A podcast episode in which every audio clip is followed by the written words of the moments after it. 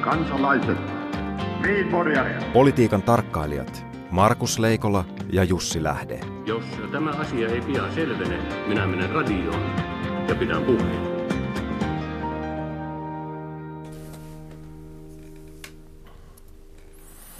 Rajuja väkivaltaisuuksia monin paikoin, kaikkea matkustamista maahan tulee välttää. Syyriassa vielä olevia suomalaisia kehotetaan poistumaan maasta. Mistä tuo on Jussi? Tämä on ulkoministeriön matkustustiedote, joka on viimeisen kerran päivitetty heinäkuussa, eikä sitä ole sen koomin ollut näemmä syytä päivittää. Mutta Syyriassa taistelujen luonnetta on päivitetty on, ja päivitelty. On, on toki tuota, veli venäläinen ei jää nyt sitten odottamaan YK turvaneuvostoa tai muita tämmöisiä byrokraattisia kiemuroita, vaan pääasia on, että tehdään ja kokeillaan ja katsotaan, mitä sitten seuraa. Vähän niin kuin Suomen hallituksen malli. Niin, tässä on tietysti se, että Suomen hallitus on toistaiseksi pohtinut tätä Suomen sisäisiä asioita, mutta Venäjät käy Syyriassa taisteluita oman ilmoituksensa mukaan ISISiä vastaan, mutta kyllä Lavrov on nyt todennut, että kyllä siinä oikeastaan kaikki Alassadin vastustajat ovat heillä liipasimella. Niin se on, se on hirveän negatiivista aina käydä taistelu jotakin vastaan, kun voi käydä jonkun puolestakin, niin kuin vanhan hyvän kaverin Bashar al-Assadin puolesta esimerkiksi. Miksi aina pitäisi olla vastaan? Onko tässä nyt siis vanhat rauhanaseet tuotu rintamalinjoille vai mistä on? Kyllä, kyllä. Ja tietysti niin, että tässä on varmaankin kaksikin syytä, että vaikka lännessä ollaan hämmästyneitä, että ne ei ammu ISISiä, mutta ensinnäkin amerikkalaiset on jo siellä ISISin kimpussa ja voisin kuvitella, että ihan hirvittävää herkkua ei olisi tilanne, että amerikkalaiset ja venäläiset tuota, sotalentokoneet törmäilisivät toisiinsa kisatessaan siitä, että kuitenkin tarkoitus on niin saada niitä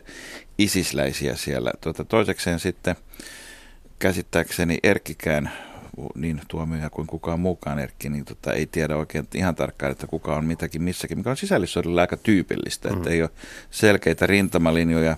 Sen sijaan oppositiolta kyllä löytyy sitten, sitten alueet, jotka on opposition hallussa ja, ja, ja tota, hirvittävän loogistahan se on venäläisiltä silloin, että laaja, mennään ensin niille alueille, jossa Assad pystyy laajentamaan oman maa-armeijansa niin kuin vaikutuspiiriä ja putsataan sieltä maaperää. Ja, ja tuota, kylmällä tavalla tässä ei ole mitään epäjohdonmukaista. Niin, onko tämä myös niin, että, että tuota, kun näyttämön toisella laidalla Ukrainassa Ai niin, alkaa, Ukraina. Alkaa, alkaa, Ukraina. alkaa vähän jäähtyä niin on, on, on tai, tai kenties jäähtyy, tai katsotaan nyt mihin Pariisissa päästään, niin, niin tarvitaan sitten tämmöinen niin kuin Venäjän, nyky-Venäjän kaltainen valtio tarvitsee sen iltauutisissa esiteltävän meritoivan voiton, voiton kaltaisen uutisen joka ilta. Niin, mitä uutisia tulee, niin kyllähän Kremlissä osataan lukea läntisiä lehtiä, on aina osattu lukea. Ja, ja tehdä itäisiä uutisia, mutta se on se toinen puoli. Joo, ja, ja niistä osa on tarkoitettu sitten, siellä on monenlaisia uutisia, niitä, joita tehtaillaan ja sitten niitä, joita ei tarkoitettukaan ulos ja sitten on vielä varmaan kolmansia ja neljänsiäkin. Mutta, mutta kyllähän tässä niin kun on aika selvästi kyse siitä, että jos Euroopan ja EUn ykkösongelma on tällä hetkellä pakolaiset, niin, niin tarkoitus on pitää se fokus siellä. Että, ja, ja tota, Kiova, ihan riippumatta siitä, kuinka paljon Kiovassa tanssitaan tasajalkaa, niin, niin se on Kremlissä huomattu, että Syyria on nyt sellainen, josta pystyy sekä saamaan irtopisteet, että, vakuut, että pitämään huolen, että se katseet kääntyvät siis muualle kuin Ukrainaan päin. Tarkoitatko, että Venäjän tarkoituksena on ylläpitää tätä nykyistä pakolaisvirtaa ja tarvittaessa jopa voimistaa sitä? Ainakaan se ei ole millään lailla Venäjän intressien vastaista toistaiseksi. Täytyy muistaa kuitenkin, että Moskovassakin esimerkiksi pari miljoonaa muslimia suurin piirtein päivittäin. Siellä ei ole palavia lähiöitä tosin siitäkään huolimatta, niin vaikka yleensä tämä korrelaatio pitäisi olla lähes automaatti joidenkin piirien mukaan. Mut, mutta tota, sen kaltaista niin radikalismin leviämistä lännessä, joka sitten – joka, joka tota, johtaisi myöskin radikalisoitumiseen Venäjällä, niin, niin tota, koska näitä samoja uutisia sitten myöskin Venäjän muslimit, jotka on suhteellisen maltillisia kuitenkin ollut Tsetseeniä lukuun ottamatta, niin, niin tota, sen kaltaista radikalisoitumista Venäjäkään ei, ei kannata. Ja sitten tässä on vielä koko tämä, tota, jotta tämä palapeli, jossa on monta yhtä aikaa liikkuvaa osaa olisi, olisi täydellinen, niin täytyy mainita Iran. Siis se, että Iran, Iranista lähtee nyt öljyä liikkeelle maailmanmarkkinoille tulee vaikuttamaan siihen, että Venäjän öljyn hinta tulee olemaan alempana, joka tarkoittaa samaa kuin, että ainakaan niin kuin nämä nämä, nämä tuota, talouspaineet eivät helpota. Ja, ja on se vähän niin, että kun siellä on kuitenkin sitten rahaa satsattu ja käytetty sotavoimaan, niin on johdonmukaista myöskin käyttää sitä. Eli kaiken kaikkiaan Euroopan junaliikenteessä on kysyntää vielä pitkään. Yhtä paljon kuin Syyrian ilmaliikenteessä. Mutta miten tämän kotimaisen junaliikenteen nyt käy? No täällähän, täällähän kaikki junat, mitä, mitä tappiollisempi vuoro, sen paremmin se kannattaa yksityisille, tuntuu olevan liikenneministerin linja.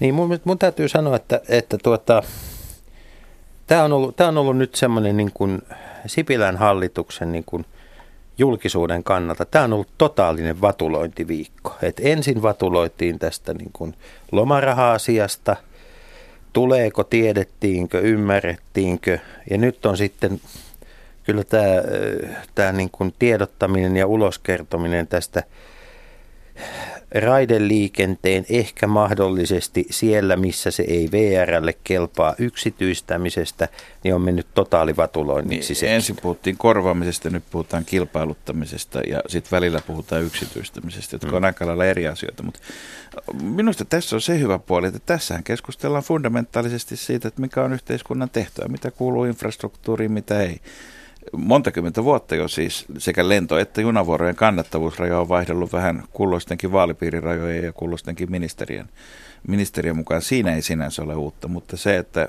että tuota, millä nimellä sitä asiaa kutsutaan, että se vaihtuu näin useasti, niin se on uutta. Mutta tuota, mä, vo, mä voisin ymmärtää, että jos Suomessa olisi tällainen niin kuin, voin sanoa, että sanotaan nyt suoraan, sana, jota Suomessa harvoin kuulee.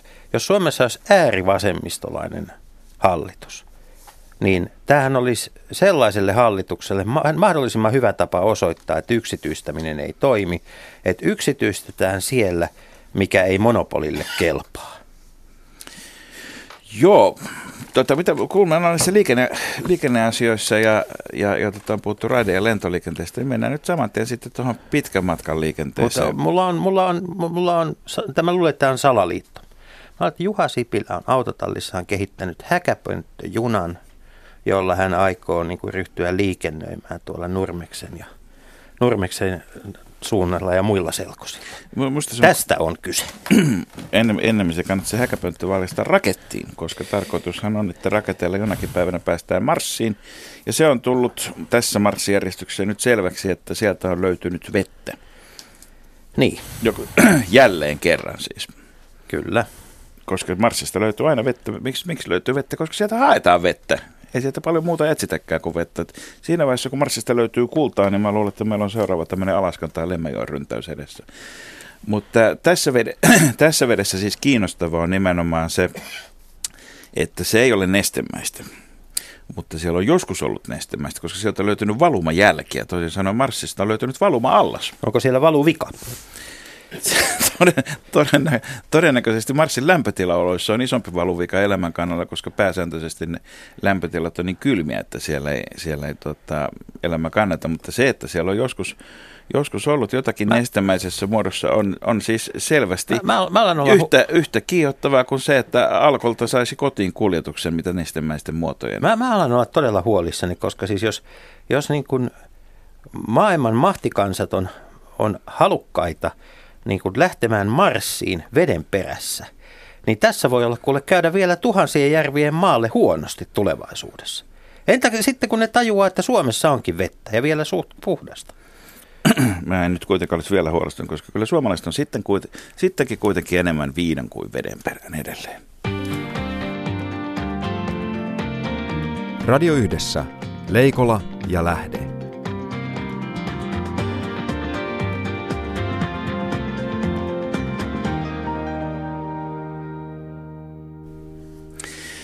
Tänään haemme vaihtoehtoja ja väitämme vastaan, eli opponoimme ja, ja, ja tuota, vatuloimassa kanssamme. Meillä on täällä kristillisdemokraattien suhteellisen tuore puheenjohtaja Sari Essaja. Tervetuloa. Kiitoksia.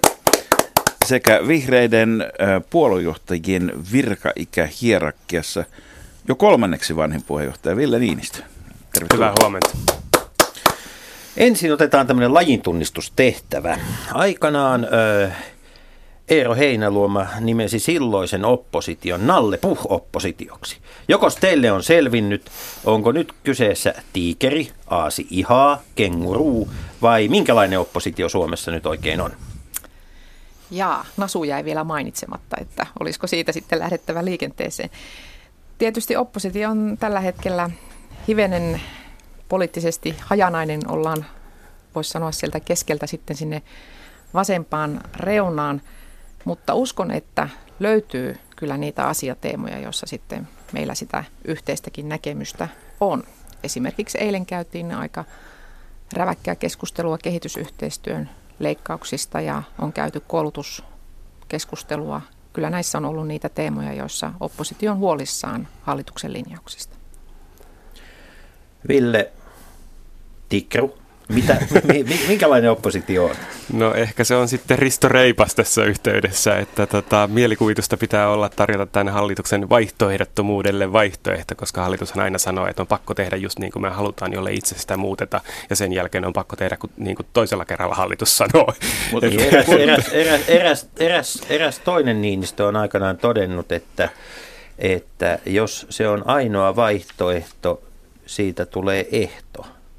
Kyllä, kyllä. Mu- ja, ja tota, miten, mitenkäs Ville, kun sulla on itselle kuitenkin suhteellisen tuoretta kokemusta myös hallituksessa, niin kyllähän sillä hallituksella oli monta vaihtoehtoa, ne oli kaikki hallituksen sisällä sitten. Juuri näin. Ja tuli siellä, ne tuli kuitenkin ulos sieltä. Niin tota, osa, ennen osa vaihtoehdoista se... jopa kesken kauden. Niin. Joo. Miltä, tämä, miltä tämä näyttää nyt tästä vinkkelistä?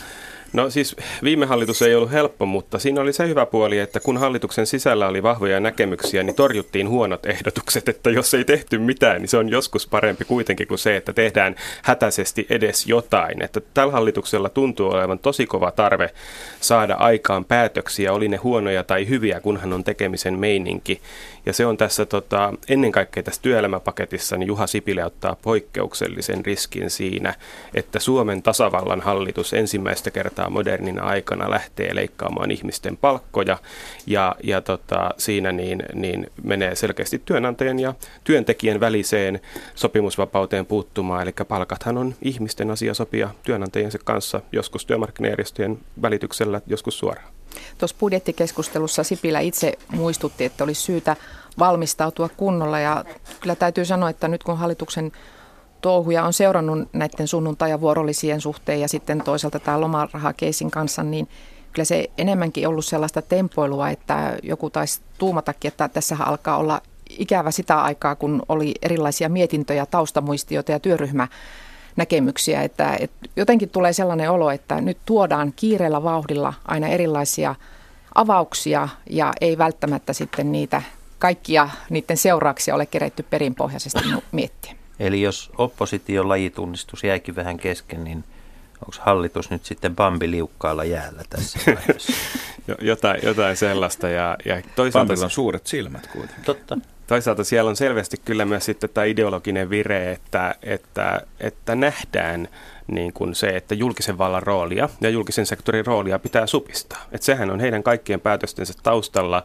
ja, ja näkyy tässäkin asiassa, että vaikka sairauspäivärahan karenssi, että ensimmäisestä päivästä halutaan tehdä palkaton tukivat niin kuin työhyvinvoinnin ja kannattavuuden faktat sitä tai ei, koska koetaan, että, että niin kuin se kuuluu heidän arvomaailmansa siitä, että jotenkin se, että sitten ajatellaan varmaan, että ihmiset eivät krapulassa jäisi pois töistä ja samaan aikaan ne ihmiset kärsii siitä, jotka on pitkäaikaissairaita toistuvasti esimerkiksi syöpähoidoissa ja muuta.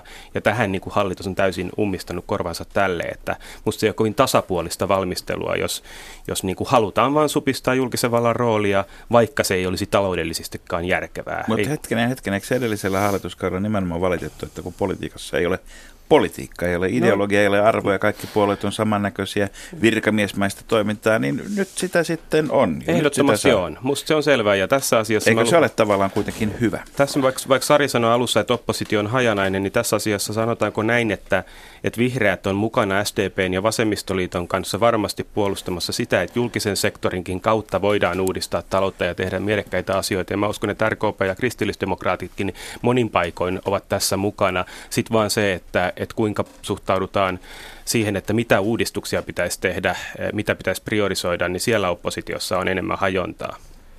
Niin kyllä kristillisdemokraatit katsoo, että se talouden kokonaiskuva on tällä hetkellä tosi huolestuttava ja, ja emme me halua olla niin Suomen velkaantumiskehitystä lisäämässä, mutta meidän mielestä niin järkevää on säästää siten, että lähdetään uudistamaan rakenteita ja toisaalta myöskin se, että kyllä suomalaiset on valmiita tinkimään omastaan, mutta sen täytyy tapahtua oikeudenmukaisesti. Ja sen takia olemme oppositiossa pitäneet ääntä, että kaikkein heikommassa asemassa olevilta ei tule leikata ja tulee tehdä sen tyyppisiä leikkauksia, jossa tämä taakka niin kuin ikään kuin jakautuu tasaisesti, eikä suinkaan niin, että esimerkiksi näillä sunnuntai- ja vuorollisilla, joilla oltiin viemässä tämä hoiva-alaa tekevien pienipalkkaisten naisten niskaan koko, koko tämä taloustalkoasia. Mutta on, onko se mahdollista, jos me ajatellaan sitä, että kuitenkin tätä julkista sektoria, niin iso osa sen kasvusta on ollut sen kaltaisia asioita kuin esimerkiksi, esimerkiksi terveydenhuollon kehitys. Että jotta päästään niin kuin nykyisin kaltaisiin hoitotuloksiin, tarvitaan uusia kalliimpia lääkkeitä, hoitomenetelmiä ja muita, että se ei, se ei niin kuin välttämättä näy semmoisena –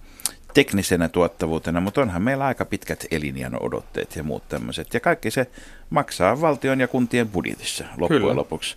Mutta sitten jos mä ajatellaan näitä tulonsiirtoja, joka on tietysti se osa, mitä on helpompi säädellä, säädellä niin on selvää, että tulonsiirrot kohdistuu kuitenkin valtaosin nimenomaan köyhempää ja vähävaraisempaa väestöön. Ja jos halutaan estää niin kuin valtion budjetin kasvaminen, niin – niin tota, onko, on, sille muita vaihtoehtoja? Mitä ne vaihtoehdot sitten olisi? Mutta näissä leikkauksissa on se järjettömyys, että kun esimerkiksi leikataan alle tuhat euroa ansaitsevaa eläkeläisen sitä eläkeläisen asumistukea, niin tämmöisen ihmisen budjetissa se on 100 euroa on niin merkittävä erä, että hän on todennäköisesti toimeentulotulo luukulla sen jälkeen. Eli eihän se edes ole säästöä, kun leikataan sellaisesta kohteesta, joka tulee kustannukseksi hivenen myöhemmin. Puhumattakaan sitten näihin lapsia ja nuoriin kohdistuvista säästöistä, jotka tulee sitten hivenen pidemmällä ajalla, mutta tulevat todella rankasti näkymään sitten sillä puolella, että ei pitäisi niin tehdä sen tyyppisiä säästöjä, jotka itse asiassa kasvattavat hivenen myöhemmin kustannuksia. Onko me hukattu tämmöinen niin vaikuttavuusanalyysien Kyllä. Teko. Kyllä. Kenen, tehtä, kenen tehtävä se olisi? Mä, kuka, kuka, niin, missä tämä nyt niin kuin menee niin kuin menee vikaan? No siis onhan tässä niin kuin puolueilla aatteellisia eroja, mutta niidenkin pohjalta pitäisi tehdä kuitenkin kunnon vaikuttavuusarvioinnit, että mm. omankin aatteen pohjalta ratkaisu voi olla huono tai hyvä, tehoton tai, tai tehokas. Ja tämä hallitus on mun mielestä tehnyt kaksi eri valintaa. Toinen on se, mistä, mistä Sari puhuu, on se, että, että lähdetään hyvinkin pienitulosten ihmisten perustoimeentulosta leikkaamaan. Ja tämä on meidän vihreiden niin kuin arvomaailmasta, niin kuin, niin kuin Sarikin toi esille, niin me, me, mekin nähdään se niin, että, että jos pienituloisilta ihmisiltä leikataan perustoimeentuloa, niin, niin ensinnäkin näiden ihmisten asema heikkenee niin, että syrjäytymisriski työelämän ulkopuolelle pysyvästi joutumisen riski kasvaa.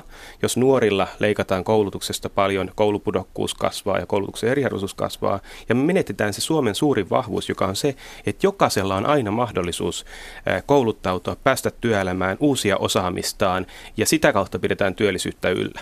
Tämä on hyvinvointivaltion strategia luoda kilpailukykyä, että kaikilla olisi mahdollisimman tasavertaiset mahdollisuudet opiskella ja sitten vielä yrittää uudestaan, jos, jos epäonnistuu. Ja, ja tota, Tämä on asia, missä hallitus menee pieleen, mutta sen lisäksi se menee pieleen siinä, että, että tota, ne niin kuin toimet tuntuu olevan tosiaan niin kuin vaan on tarve saada aikaa jotain, jolloin esimerkiksi sairauspäivärahan leikkaus on paitsi niin kuin inhimillisesti väärin, myös, myös taloudellisesti ei järkevää, että kokemukset osoittaa, että, että se, että esimies esimerkiksi voisi myöntää pitempään sairauspäivärahaa, on sovittu vaikka Hämeenlinnan kaupungissa, että esimies voi myöntää seitsemän päivään saakka, niin tämä luottamus on vähentänyt sairauspoissaolokustannuksia kustannuksia, kun itse asiassa työntekijät ja työnantajat sopii asioista luottamuksella keskenään. Onko tässä kyse siitä, että ei tunneta tarpeeksi hyvin niitä todellisia olosuhteita? Kyllä. Tässä on kysymys siitä, että on hirveä tarve keskitetysti, joka on jännä juttu, kun on porvarihallitus, keskitetysti vähentää kustannuksia hallituksen päätöksiin, kun nykyajan työelämä ja, ja talous on niin kuin verkottunut, sirpaloitunut eri aloilla erilaisia ratkaisuja. Ei, hetkinen, hetkinen. Onko ja meillä pitäisi siis tunnistaa niin ihmisten maailma. vasemmisto ja niin enemmän sitä kannalta paikallista ja antaa mennä vaan. Kyllä ihmiset osaa keskenään ja sitten vahva valtiojyräys tulee tuolta porvaripuolelta. No vihreiden näkemys tässä on Onko varmaan... just- maailmankirjat ihan Me, sekaisin? me On. yhdistetään, me, me yhdistetään On. tässä, tässä sitä niin kuin ajattelutapaa, että vahvat julkiset turvaverkot kaikille, universaalit palvelut ja sen pohjalta yksilöllisiä ratkaisuja, ihmisten omia elämänvalintoja tukevia ratkaisuja. Ja tämä hallitushan hakee keskitettyjä leikkausratkaisuja. Y- Yhdysvaltalainen ystäväni sanoi, että meillä on republikaanihallitus, joka rakentaa, rakentaa niin kuin demokraattihallinnon hallinnon keinoin asioita. Mm. Tämä on kyllä niin kuin aavistuksen kummallinen. Kristillisdemokraateille on tärkeää se, että meillä on tällainen mahdollisuuksien tasa-arvo ja siinä mielessä niin kuin tuntuu, että juuri kun ajatellaan vaikka näihin lapsiin ja nuoriin kohdistuvia leikkauksia ihan sieltä päiväkotiryhmistä lähtien, niin se on juuri sen tyyppistä, että, että siinä viedään sitä tasa-arvoa mahdollisuuksien suhteen ja tulee kalliiksi jatkossa. Ja sitten jos ajattelee sitä, että, että tota, mitä pitäisi tehdä, niin kyllä me nähdään vihreissä se, että, että taloutta kannattaa uudistaa mieluummin niin, että aktivoidaan työttömyysturvaa tehdään helpommaksi niin kuin työntekoa kannattavammaksi niin kuin inhimillisin tavoin. Perustulokokeilu on tästä iso askel siihen suuntaan, että jos saadaan freelancereille, pienyrittäjille, pätkätyöläisille helpommaksi päästä töihin, niin se voi lisätä toimeliaisuutta, eikä tarvitse leikata niin paljon menoja.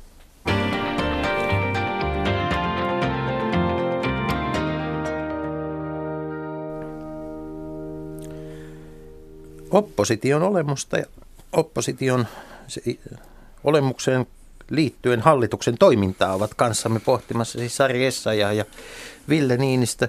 Ville, mä oon nyt vähän huolissani siitä, että kun, kun tuota, vihreät SDPn ja vasemmistoliiton kanssa muodostaa ehkä sen niin kuin, ideologisesti toinen toisia lähimpänä olevan osan oppositiosta ja sitten Sari, Sari joukkoinen huutelee vähän etäämmältä Eläkä unohda Kallea. Joo, ja, ja RKP, RKPllä on sitten niin kuin, RKP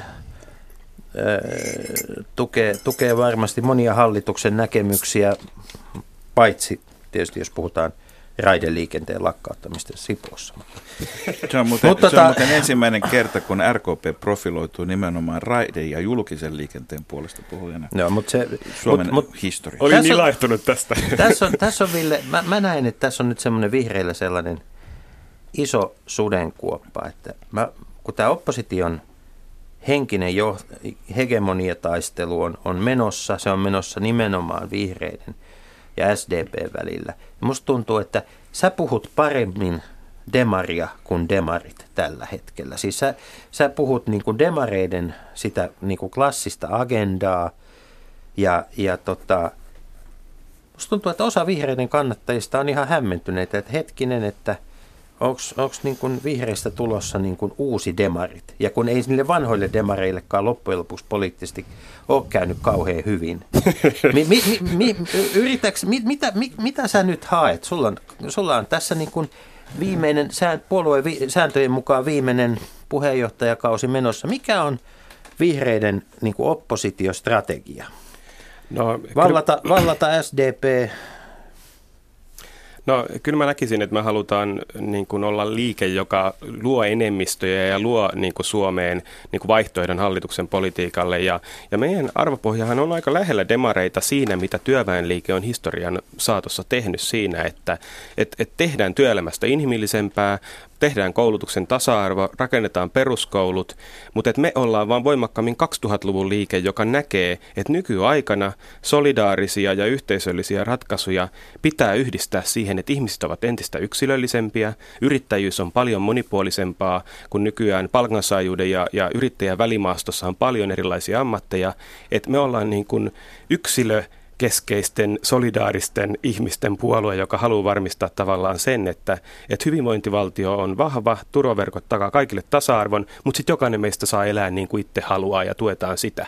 Ja tässä tilassahan niin kuin vihreät on, on niin kuin jälkikorporatiivinen liike, kun demarit on jäänyt sitten aika paljon sinne puolustaa niitä saavutettuja asemia. Kuinka paljon Ville Niinistö siitä, että, että tota, menemme hetken päästä siihen, että missä ovat Antti Rinne ja Paavo Arhimäki, mutta ei mennä vielä. Mutta kuinka paljon on, on siitä, että tota, olet kohtuullisen paljon saanut ilmatilaa täällä Suomen poliittisen Syyrian taivaalla, taivaalla niin tuota, tässäkin ohjelmassa toki, niin, niin tota, kuinka, kuinka paljon siitä on kiittäminen Timo Soinia ja siitä, että hän pitää jatkuvasti vihreitä päävihollisena esille? No en mä sitä tiedä. Mikä salainen diili teillä on kesken?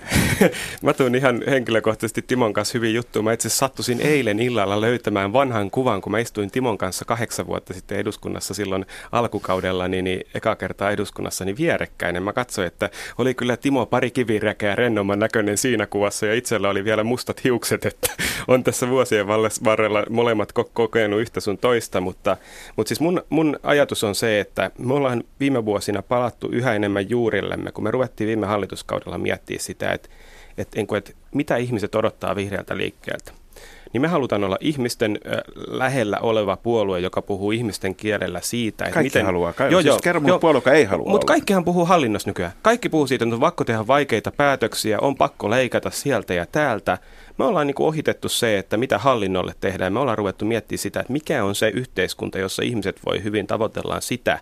Ja, ja kaikki, Eikö tämä perinteisesti kaikki... oppositiosta päin paljon helpompi olla puhumatta hallinnosta, kun silloin kun ollaan hallituksessa, niin Joo. niin se hallinto on se väline, jolla tehdään. Sari, Mut, tota, mm. myöskin kokemusta mm. kristillisdemokraateilla mm. itse asiassa vähän pitemmästä mm. hallituskaudelta, äh, edelliseltä eduskuntakaudelta, niin tota hallituksessa kuin mitä Villellä, kun Ville jätti sen kesken.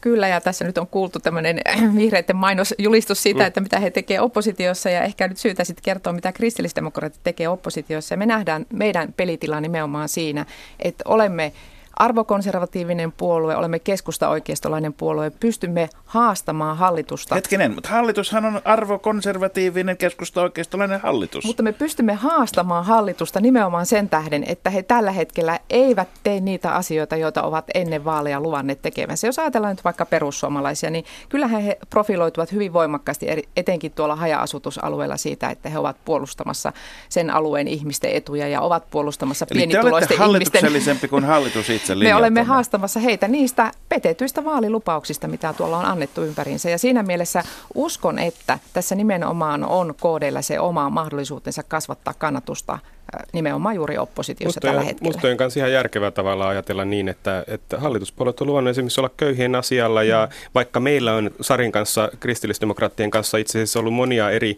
niin kuin tavallaan suhteessa siis liberaaleihin konservatiivisiin arvoihin erilaisia näkemyksiä, mutta silloin kun puhutaan sosiaali- ja terveyspalveluista tai köyhyyden torjumisesta, niin me voidaan tässäkin olla yhtä mieltä kuitenkin ja vaatia Eli hallitusta paremmin. Hallitusta alkiolla päähän ja mä tarkoitan nyt siis Santeri Alkiota mm. tässä. Kyllä, köyhien asia on unohdettu ja kyllä mä muistan niitä vaalikeskusteluja, missä sanottiin, että esimerkiksi alle tuhat euroa ansaitsevan henkilön tilanteessa, niin siinä ei voi, ei saa eikä pidä leikata. Ja mitä hallitus tällä hetkellä tekee? Enimmäkseen leikkaa juuri näiltä ihmisiltä. Puhutaan nyt, puhutaan nyt tästä opposition keskenäistä työskentelystä, koska jotta te olisitte yhdessä vahvempia, niin, niin, tota, niin teillähän täytyy olla yhteistyötä. Onko ensinnäkin, niin onko, onko tuota oppositiopuolueiden johtajat tavanneet vielä kertaa? Onko teillä, onko teillä yhteisiä tämmöisiä hallituksen kaatajaistalkoita? Asioita? No näitä keskusteluja on käyty kahden kesken. Mä oon käynyt ainakin kaikkien puoluejohtajien kanssa. Sarin kanssa pitäisi vielä mennä, kun Sari on tullut tähän joukkoon viimeisenä, niin kahdestaan tapaamaan jossain vaiheessa. Mutta tota, Eli tämä on nyt teidän ensimmäinen tapaaminen. No olemme juteltu, no on, mutta niin, silleen pitempää, silleen, niin sessiota. Niin, no, niin tota, vielä aikaa 25 minuuttia. me tunnetaan melkein 15 vuoden takaa kuitenkin. Niin, teillä niin. on yhteistä historiaa, koska, koska tota, on niin ollut... politiikassa joskus käy, toinen on pudottanut toisen. Kyllä, Joo, Ville vuonna 2007 Varsinais-Suomen vaalipiirissä kiilasi viimeisillä minuuteilla sitten 58 äänellä ohi. Ei meillä muistella, mutta. mutta hyvin kävi Sarillekin. Mutta se, mitä piti sanoa, on se, että ei ole tavattu koko porukalla, mutta ensi viikolla tavataan. Eli Antti Rinne on kutsunut suurimman opposition puolen puheenjohtajana. Mitä meidän. siitä kokouksesta on lupa odottaa? No mä näkisin, että on paljon teemoja, missä voidaan tehdä yhteistyötä kehitysyhteistyöleikkaukset on meidän kaikkien mielestä väärin. Sitten on asioita, joissa muu oppositio, ehkä kristillisdemokraattia lukuun ottamatta, mukaan lukien RKP, voisi tehdä yhteistyötä. Silloin puhutaan niin kuin, niin kuin ehkä Suomen kansainvälisyydestä, arvoliberaalisuudesta, ihmisoikeuksista ja osassa näistä kysymyksissä myös kristillisdemokraatit voivat olla mukana varmasti. Ja sitten on asioita, jotka liittyy vaikka koulutusleikkauksiin, jossa me että kaikki on jälleen yhtä mieltä. Ja, ja, ja sitten varmaan jokainen puolue esittelee vähän omia ajatuksia, miten oppositiossa toimitaan. Mutta nämä on kaikki siis tämmöisiä ei-tyyppisiä asioita. Jokaisella ei oppositiolla on jokaiselle hallitukselle helppo esittää ei-lauseita. Mutta kyllä on myöskin kyse vähän näistä toimintatavoista, eli juuri siitä, että millä tavalla hallitus tuo erilaisia esityksiä. Että vaikka nyt ollaankin yleessä, niin mainitsen nyt esimerkiksi tämä, että millä tavalla tätä yle-rahoitusta, miten se putkahti esille tuolta jostakin keskeneräisestä paperista ja, ja sen jälkeen sitä lähdettiin keskustelemaan, että tuleeko siitä budjettirahoitusta vai pidetäänkö se budjetin ulkopuolella.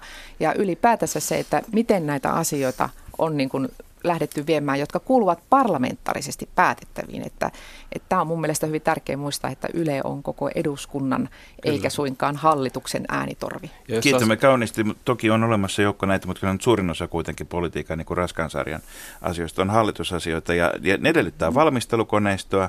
Ja nyt kun teidän pääkritiikkinne on se, että hallitus ei valmistele päätöksiä, miten te aiotte pitää huolta, että teidän vaihtoehtonne tulevat kunnolla valmisteluksi. Teillä on toisaalta myöskin, voi sanoa hallituskokemuksen kautta, aika hyvä käsitys siitä, että minkä kaltaista valmistelua hyvät päätökset vaativat. No kyllä mä huomaan muuten sen ihan eduskunnan keskusteluissakin se, että kun minä ja Kalle Haaglund ollaan käyty sitä budjettikirjaa vuosien varrella todella tarkkaan läpi. Viime hallitushan teki päätöksiä, siellä jouduttiin tekemään vaikeita leikkauksia ja, ja budjettikirjasta on kyllä kaikki helppo helppo ylimääräinen jo, jo poistettu. Eli, eli tota se, että me osataan itse niin hyvin se, että mikä valtion tilanne on ja, ja mihin eri menoja käytetään, niin me voidaan haastaa hallitusta silloin äh, niin kuin fiksummin varmistamaan, että heidän päätökset on, perusteet on kunnossa. Ja, ja kyllähän se toimii niin, että opposin tehtävä on haastaa sitä, mitä hallitus esittää, ja sen jälkeen kun se on haastettu, tuotu siitä epäkohtia esille, niin pitää esittää oma vaihtoehto. Ja tässä Suomen demokratia on viime vuosina mennyt eteenpäin, koska eduskunnan tietopalvelut nykyään tarjoaa oppositiopuolelle laskenta-apua, ja he saavat käyttää myös Kelan ja valtiovarainministeriön koneita. Eli käyttänyt tähän Me vihreät on Kyllä. käyttänyt. Me laskettiin heti kauden alussa hallituksen, hallitusohjelman kustannusvaikutukset, ja sitten me ollaan vaihtoehtobudjettuun laskettu oma vaihtoehto. Ja nämä myöskin ja, niin kuin toimii käytännössä. Kyllä, Kyllä saatte kaiken. Kuka, kuka sitten valvoo opposition tekemiä ehdotuksia, että kun oppositio oppositio tekee ehdotuksen ja hallituksesta sitten yliolkaisesti, aika yliolkaisen kuullosesti monta kertaa sanotaan, että nämä laskelmat ei pidä paikkansa. Niin onko hallituksessa oikeasti aikaa niin kuin perehtyä näihin opposition tekemiin ehdotuksiin, Ville, vai onko se vaan niin, että todetaan, että no ei nämä teidän luvut nyt ole niin kuin meidän luvut, kun me ollaan nämä VM kanssa läpikäyty nämä meidän luvut. Siis mehän käydään myös VM kanssa läpi, mm. eli kyllä opposition esitykset kaikki pitäisi pitää paikkaansa ja ainakin vihreissä se on hyvin huolella tehty. Kyllä tämä hallituksen niin kuin retoriikka enemmänkin, he on vaan omaksunut sen, että hei kuuntele oppositioehdotuksia, jankkaa vaan sitä, että teillä ei ole ehdotuksia, koska se, se on heidän retorinen strategia sanoa, että pakko tehdä niin kuin me sanotaan tai Bryssel päättää, ja sehän ei muuten ole totta. En olisi uskonut, että Suomessa on perussuomalaiset hallituksessa ja sitten Sampo Terho ryhmän puheenjohtajan eduskunnassa jankkaa, että jos ei tehdä just näin, niin EU tulee ja päättää toisin, että on pakko tehdä niin kuin EU haluaa. Voisi sanoa, että kristillisdemokraatilla on vahva kokemus siitä, että miten tehdään tasapainotettuja vaihtoehtobudjetteja, että meillä näitä oppositiovuosia on kyllä takana ja siitä ollaan aina saatu myöskin kiitosta hallituksilta. Eli jo siinä vaiheessa, kun vielä muut oppositiopuolueet ottivat sen retoriikan, että kerrotaan mitä kaikkea hyvää vaan halutaan olla tekemässä, mutta ei kerrota mistä rahat otetaan, niin koodella on aina ollut se linja, että kerrotaan myöskin, että mistä me sitten rahoitetaan se meidän vaihtoehtomme. Ja ihan niin kuin Ville tuossa totesi, niin kyllä toki on käytettävissä erilaiset eduskunnan antamat mahdollisuudet näiden laskelmien tarkastamiseen, mutta on hyvä myöskin muistaa, että budjettihan on muuttunut tässä vuosien varrella. Nykyään tehdään kehysbudjetointia ja se tietyllä tavalla myöskin sitoo sitä tulevaakin hallitusta tietyltä osin. Et totta kai parlamentarismissa on tärkeää, että hallituksella on talouspolitiikassa se viimeinen sana sanottavana, muutenhan, muutenhan se ei olisi parlamentarista, mutta kuitenkin niin kehysbudjetoinnilla sidotaan tiettyjä asioita, jotka tulee seuraavankin hallituksen eteen. Ja tämmöisiä niin sanottuja vanhan ajan vaikkapa joululahjarahoja, joista puhuttiin aikoinaan, niin niitäpä ei juuri enää ole, että siellä budjetin sisällä... Hallituspohjasta niitä, Niin, hallituspohjasta riippumatta, että siellä budjetin sisällä ei suuren suuria ää, muutoksia pystytä sitten enää siinä prosessissa No, tekemään. mutta kun, mut kun meillä on, meillä on tuota, sanotaan, että kahdek- kun tämä EU nyt mainittiin, niin sanotaan, että 85 prosenttia lainsäädännöstä tulee Euroopasta. Sarilla sinulla on oma meppikokemusta ja Ville on hyvin paljon ollut myöskin kansainvälisissä kuvioissa mukana, niin, niin yhtäkkiä tämä koko kotimaisen politiikan keskustelu niin kun on kuin rajat tässäkin suhteessa olisivat sulkeutuneet ja, ja tota, mikä, onko me niin unohdettu se, että, että, että aika monet asiat on semmoiset, että niistä ei päätä sen enempää Suomen hallitus kuin Suomen oppositio pohjimmiltaan?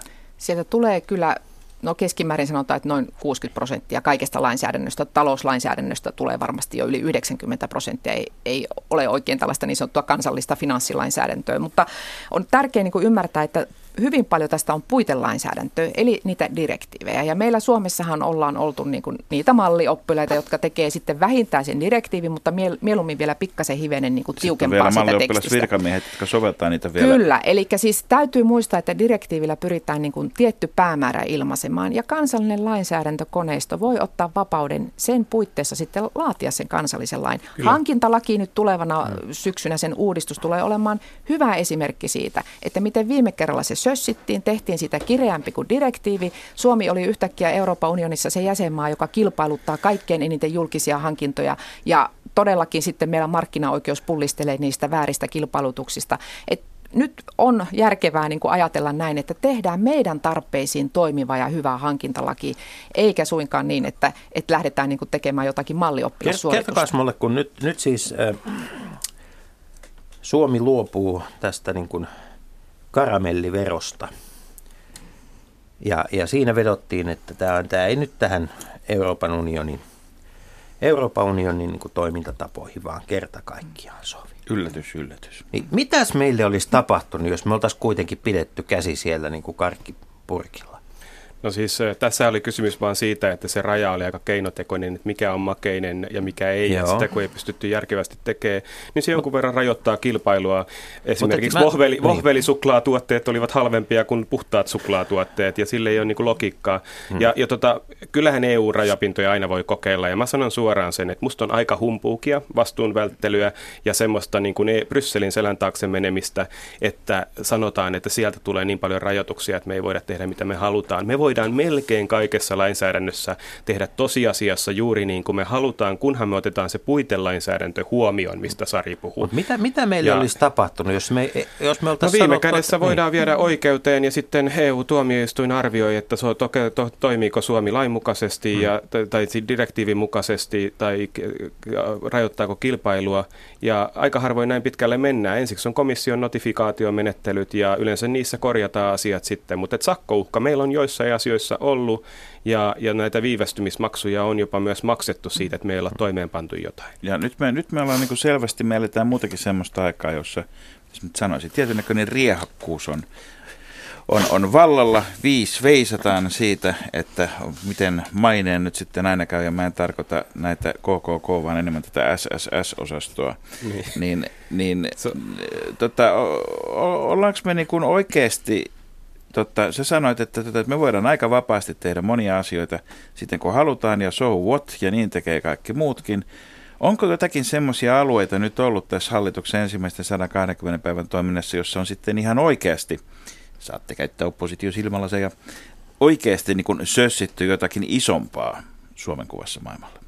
No musta on sössitty aika paljon, että, että siis tässä on niin kuin jännä ristiriita sen välillä, että hallitus talouspolitiikassa sanoo, että on pakko harrastaa tiukkaa kuripolitiikkaa ja, ja niin kuin vihaa velkaa enemmän kuin sitä, että mi, mi- miten tarjotaan hyviä palveluja ja koulutusta meidän lapsille. Että se, että hallitus on niin kuin tavallaan tämän Brysselin selän taka, takana ollessaan sanoo, että nyt on pakko leikata hirveästi koulutuksesta ja vaikka siirtää opintotuki opintolainaksi, jotta meidän lapset ei joudu maksaa velkaa. No sittenhän lapset ei edes saa koulutusta ja joutuvat itse maksaa omia velkojaan, koska hallitus heikentää koulutusta. Eihän siinä ole mitään järkeä, mutta tota, tässä mennään Brysselin selän taakse ja sitten toisaalta kansainvälisessä yhteistyössä sulkeudutaan. Ja, ja mulle suurin, suurin henkilökohtainen järkytys on ollut nämä massiiviset kehitysyhteistyöleikkaukset. Suomi käytännössä puolittaa kehitysyhteistyön yhdessä vuodessa, jättää sitoumuksensa tekemättä, hylkää monet kansainväliset järjestöt, joissa me ollaan oltu keskeinen toimija.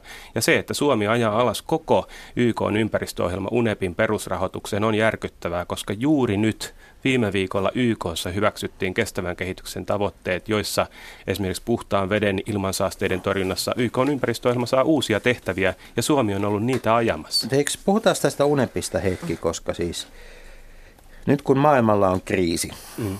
ja se saadaan jossain vaiheessa kenties diplomaattisesti ratkaistua, niin eikö UNEP ole juuri se porukka, joka sitten sinne menee niin kuin katsomaan, että voiko täällä elää, miten nämä asiat järjestetään? Joo. Et meillä on siis YK-järjestöistä UNHCR hoitaa pakolaiskriisiä. Mä ymmärsin, että sieltä leikataan. Mm. WHO, terveysjärjestö, hoitaa niin kuin näitä, että lapset saa rokotteita ja, ja kaikki nämä epidemian torjunnat mm. toimii. Ja UNEP ympäristöjärjestönä arvioi maassa niin kuin sitä, että voidaan poistaa ne ympäristötuhoriskit, joita sodasta ja aseista muodostuu. Eli Balkanilla köyhy- köyhytetyn uraanin etsintä ja niin edelleen. Ja eikö tämä nyt ole käytännössä juuri sitä, mikä edesauttaisi kriisien jälkeen pakolaisten palaamista kotimaahan? Kyllä. Ja tällä hetkellä, kun akuutti kriisi on päällä, niin kaikkein niin kuin tuhoisinta on nämä YK-järjestöjen rahoituksen leikkaaminen, humanitaarisesta avusta leikkaaminen ja kansalaisjärjestöjen kehitysyhteistyöavusta leikkaaminen, koska nämä järjestöt on esimerkiksi siellä Syyrian lähialueella pakolaisleireissä tekemässä juuri sitä työtä. Ja tässä niin tulee esille justiin tällainen populistisen vaalipuheen niin kuin onttous, että, että ei haluta, että kriisit niin kuin vyöryy tänne, mutta ei toisaalta haluta auttaa ihmisiä siellä paikan päälläkään. Että, että mun mielestä se on ollut niin kuin tuhoisa tie, minkä hallitus on valinnut tässä, että lähdetään leikkaamaan siitä avusta, jolla juuri voitaisiin auttaa niitä ihmisiä siellä paikan päällä. Ja aiheuttaa kyllä varmasti kolhuja meille, meille esimerkiksi YK-järjestön sisällä. Ja toisaalta sitten taas mennään niin, kuin niin sanotusti Brysselin kelkkaan, että kun komissio ehdottaa, että lähdetään siirtelemään EUn sisällä turvapaikanhakijoita maasta toiseen, niin siihen ollaan kyllä sitten niin kuin valmiita, vaikka se ei taatusti ratkaise tätä kriisiä, vaan se, että sinne leireille luodaan ne toivon olosuhteet, että sieltä esimerkiksi kiintiöpakolaisjärjestelmä joskus pääsee pois, eikä suinkaan niin, että leirien olosuhteet koko ajan menee vaan surkeampaan suuntaan ja sieltä on lähestulkoon ruoka loppumassa ja muuta vastaavaa, mm. koska Suomi osana, osana tätä niin on leikkaamassa y- niistä rahoista, y- joilla autettaisiin itse, itse, itse olisin valmis lyömään vetoa, että kyllä tässä vielä se pakolaisten auttaminen lähellä lähimaitaan ihan euromääräisestikin tullaan näkemään näkemään, tuota, koska tämä kriisin kärjistymisestä ei ole paljon muitakaan teitä. Siis hallitus on nyt yrittänyt lisätä niitä rahoja suhteessa alkuperäiseen esitykseen, mutta sekin merkitsee voimakasta leikkausta viime vuodesta, koska Edelleen. ne kehitysyhteistyöleikkaukset on vain niin suuria. Mutta kertokaas, kertokaas nyt oma näkemyksenne siitä, mikä on ja miten muodostuu Suomen kansainvälinen maine. Sehän on tällainen niin kuin Suomen kansainvälinen maine. Se on tällainen niin kuin Pekka Lipposen tai Kalle Kustaa Korkin kaltainen hahmo, josta tiedetään, että se on olemassa, mutta kukaan ei pysty sitä niin kuin täysin määrittelemään. Mitä, mikä se on, miten se muodostuu ja miten se on nyt muuttumassa? No musta olennaista on se, että miten me toimitaan ää, kansainvälisessä yhteistyössä. Ollaanko me keskellä pöytää tai, tai tullaan sinne tarjoamaan, että me halutaan olla positiivinen ratkaisujen esittäjä ja, ja että jos jossain konfliktissa löydetään yhteistä ratkaisua, niin Suomi on se, joka voi rahoittaa sitä kehitysyhteistyötä, tarjota asiantuntijoita. Ja, ja niin kuin itse ympäristöministerinä näin sen, että esimerkiksi ilmastosopimusneuvotteluissa me saatiin tämmöisenä pienehkönä maana, joka halusi edistää ratkaisua, niin paljon vaikutusvaltaa sillä, että me hoidettiin oma osuutemme, hoidettiin kasvava ilmastorahoitus ja sitten me saatiin omia erityiskysymyksiä pöytään sillä, että me ratkaistiin yhteistä ratkaisua, ilmaston pelastamista. Nyt tämä hallitus näyttäytyy sellaisena, jota kiinnostaa vaan oma napa, kiinnostaa vaan niin kuin sulkeutua tänne impivaaraan ja se näkyy kauas. Siitä mä oon saanut mun verkostoista jo palautetta, että Suomea ei Mut kiinnosta nämä Meillä on samaan aikaan, meillä on Tanska sulkee rajojaan, Unkari sulkee, jopa Saksa käynnistää, niin, niin tota, Eikös, eikös meillä ole aika laaja viiteryhmä tässä kuitenkin? Koko Länsi-Eurooppa on ollut huomattavasti solidaarisempi sekä pakolaisriisissä että sitten kehitysyhteistyörahoituksessakin. Että kyllä esimerkiksi Iso-Britannia on leikannut voimakkaasti omaa budjettiaan. Siellä on oikeistohallitus, mutta he ovat lisänneet kehitysyhteistyötään samaan aikaan.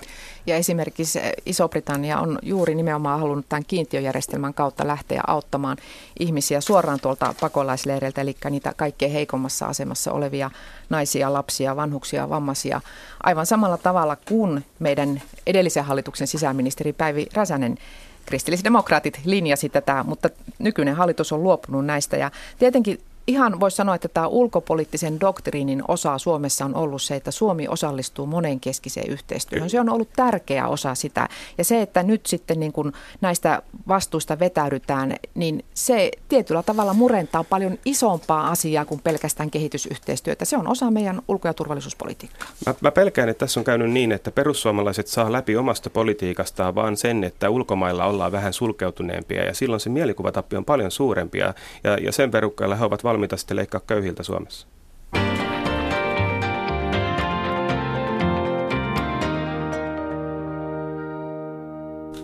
Ohjelma, jota kuuntelette, on Leikola ja Lähde ja aiheena oppositio ja vierainamme on täällä kristillisdemokraattien puheenjohtaja ja, ja vihreiden Ville Niinistö. Puhutaan tämä loppuaika hieman tästä, tästä tuota opposition yhteistyöstä, rakenteellisesta toiminnasta ja katsotaan vaalikauden loppuun asti myöskin. Ihan ensin Sari, mikä muuttui, kun puheenjohtaja vaihtui, kun tulit Päivi Räsäsen jälkeen KDn puheenjohtajaksi? Varmaan ne politiikan painotukset, että tietenkin jokaisella puolueella on oma periaateohjelma ja arvot, joista tehdään sitä politiikkaa, mutta jokainen henkilö tuo sen oman persoonan ja sitten ne omat painotukset.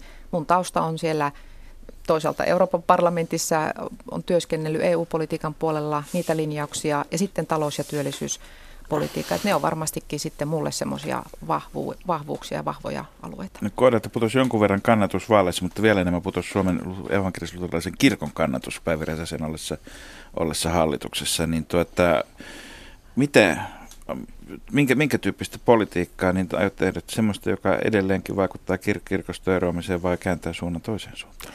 Kristillisdemokraateilla ei ole mitään puolueena mitään erityissuhdetta mihinkään sen paremmin kristilliseen kuin muihinkaan hengellisiin yhteisöihin, vaan me olemme tietenkin sitä mieltä, että on hienoa, että esimerkiksi seurakunnat tekevät diakoniatyötä ja ovat esimerkiksi vaikkapa tässä tilanteessa, mikä Suomessa nyt on turvapaikanhakijoiden suhteen, niin ovat olleet monessa asiassa auttavaa kättä tarjoamassa ja kannustamme kaikessa tämän tyyppisessä, samoin siinä arvokkaassa lapsi- ja nuorisotyössä, mitä tehdään.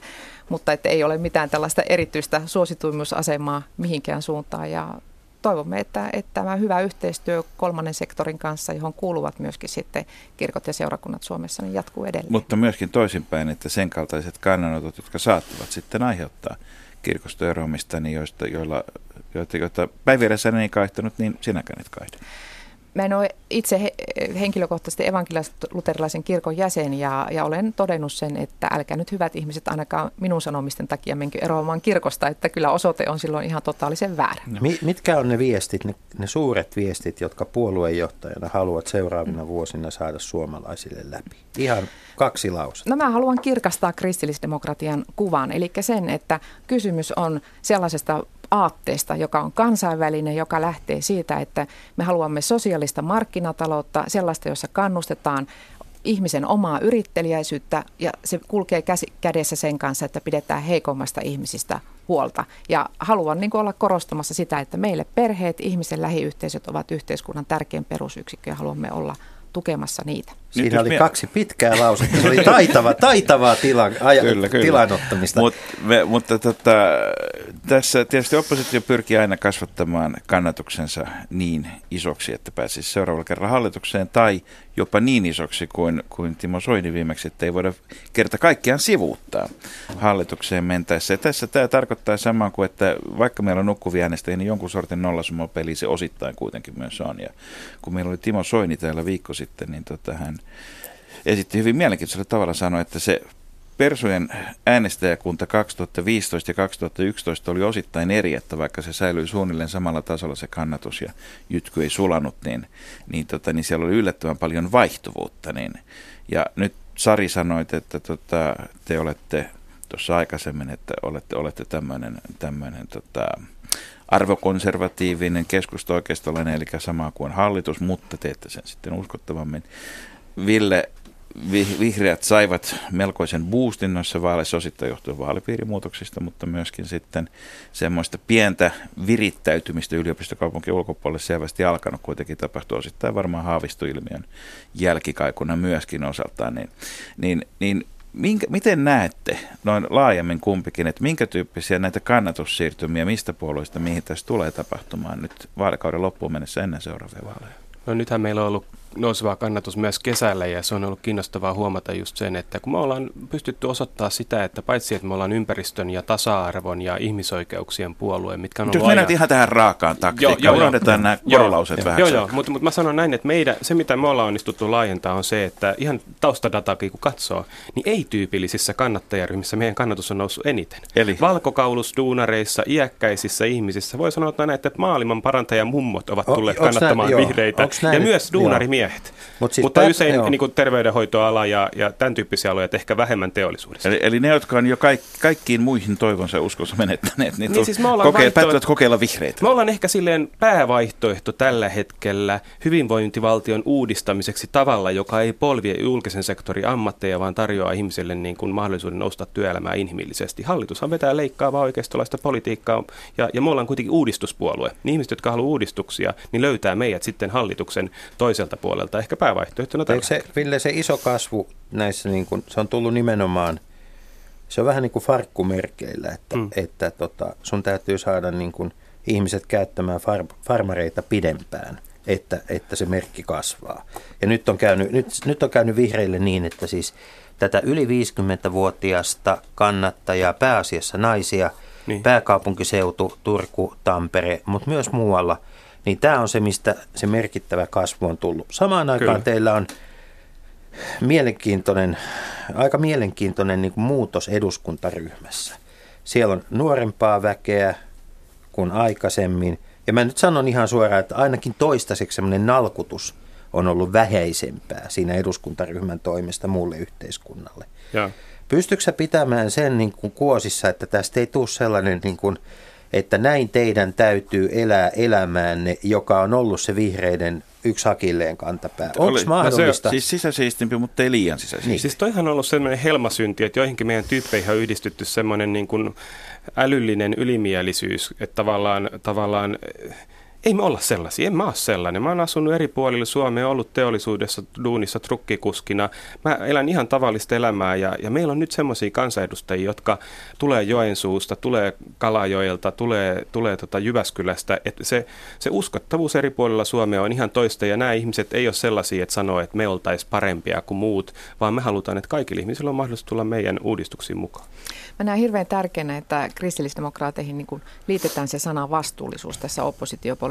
Että mun mielestä niin kuin tämä vaalikausi tulee nyt varmasti aika monille äänestäjille osoittamaan sen, että ongelmat ei välttämättä niin kuin ratkea populistisilla sloganeilla tai ainakin tämä vanha sananlasku, että minkä taakseen jättää, niin se edestä löytää niin kuin toteutuu äärimmäisen hyvin. Että, että jos lähdetään ja kuvitellaan, että jotkut asiat voidaan niin kuin muutamalla retorisella heitolla ratkaista, niin tämä varmasti tulee nyt sitten osoittamaan kansalaisille se, että tarvitaan niitä Niin. perusteltuja hyviä ratkaisuvaihtoehtoja. Tarvitaan sitä, että kun puhutaan esimerkiksi siitä sosiaalisesta oikeudenmukaisesta, niin siitä oikeudenmukaisuudesta, niin sitä oikeasti pidetään Teiltä. Sari, Sari semmoinen sana ihan lyhyesti. Mm. Semmoinen sana kuin tiukkapipoisuus. Tunnistatko sen osana KDn niin kuin tämmöistä yleistä mielikuvaa?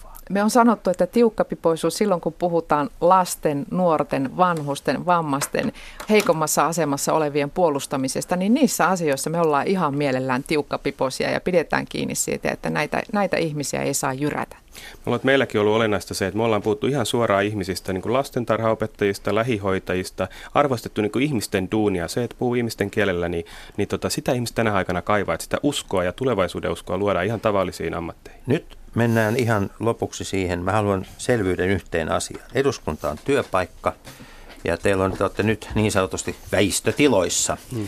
Kertokaa mulle, mikä tämä juttu on, tämä työpaikkaliikunnan uusi muoto, että, että siellä salissa noustaan ylös aina välillä, pompahdetaan sieltä ylös, niin kuin jossain pelissä.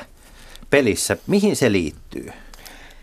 Se liittyy siihen, että pyydetään puheenvuoroa, vastauspuheenvuoroa puhemieheltä ja, ja siinä mielessä niin, että kyllä tämä on ihan vanha käytäntö, mutta varmaankin tuon muotoisessa salissa, missä me nyt niin kuin istutaan, niin se korostuu siinä kamerakuvassa, että miksi ihmiset poukkoilee siellä edes sun taas. Ja, ja erityisesti vielä se, että kun tällä hetkellä osa siitä salista jää lipan alle, niin ne ihmiset joutuvat väkisinkin nousemaan pystyyn, Kyllähän se nostaa, työ, huomataan. nostaa työhyvinvointia, että ihmiset eivät istu koko ajan, vaan välillä hyppäävät seisomaan. Hallitus istuu ja oppositio nousee välillä seisomaan, kansanedustajat kuitenkin kaikki Kiitos hyvin paljon sarjeessa ja Ville Niinistö. Kiitos. Me emme nyt saaneet tästä vielä uutta hallitusta, mutta meillä on ainakin entistä ihompi oppositio. Ja ehkä ensi vuonna näemme opposition yhteisen varjobudjetin.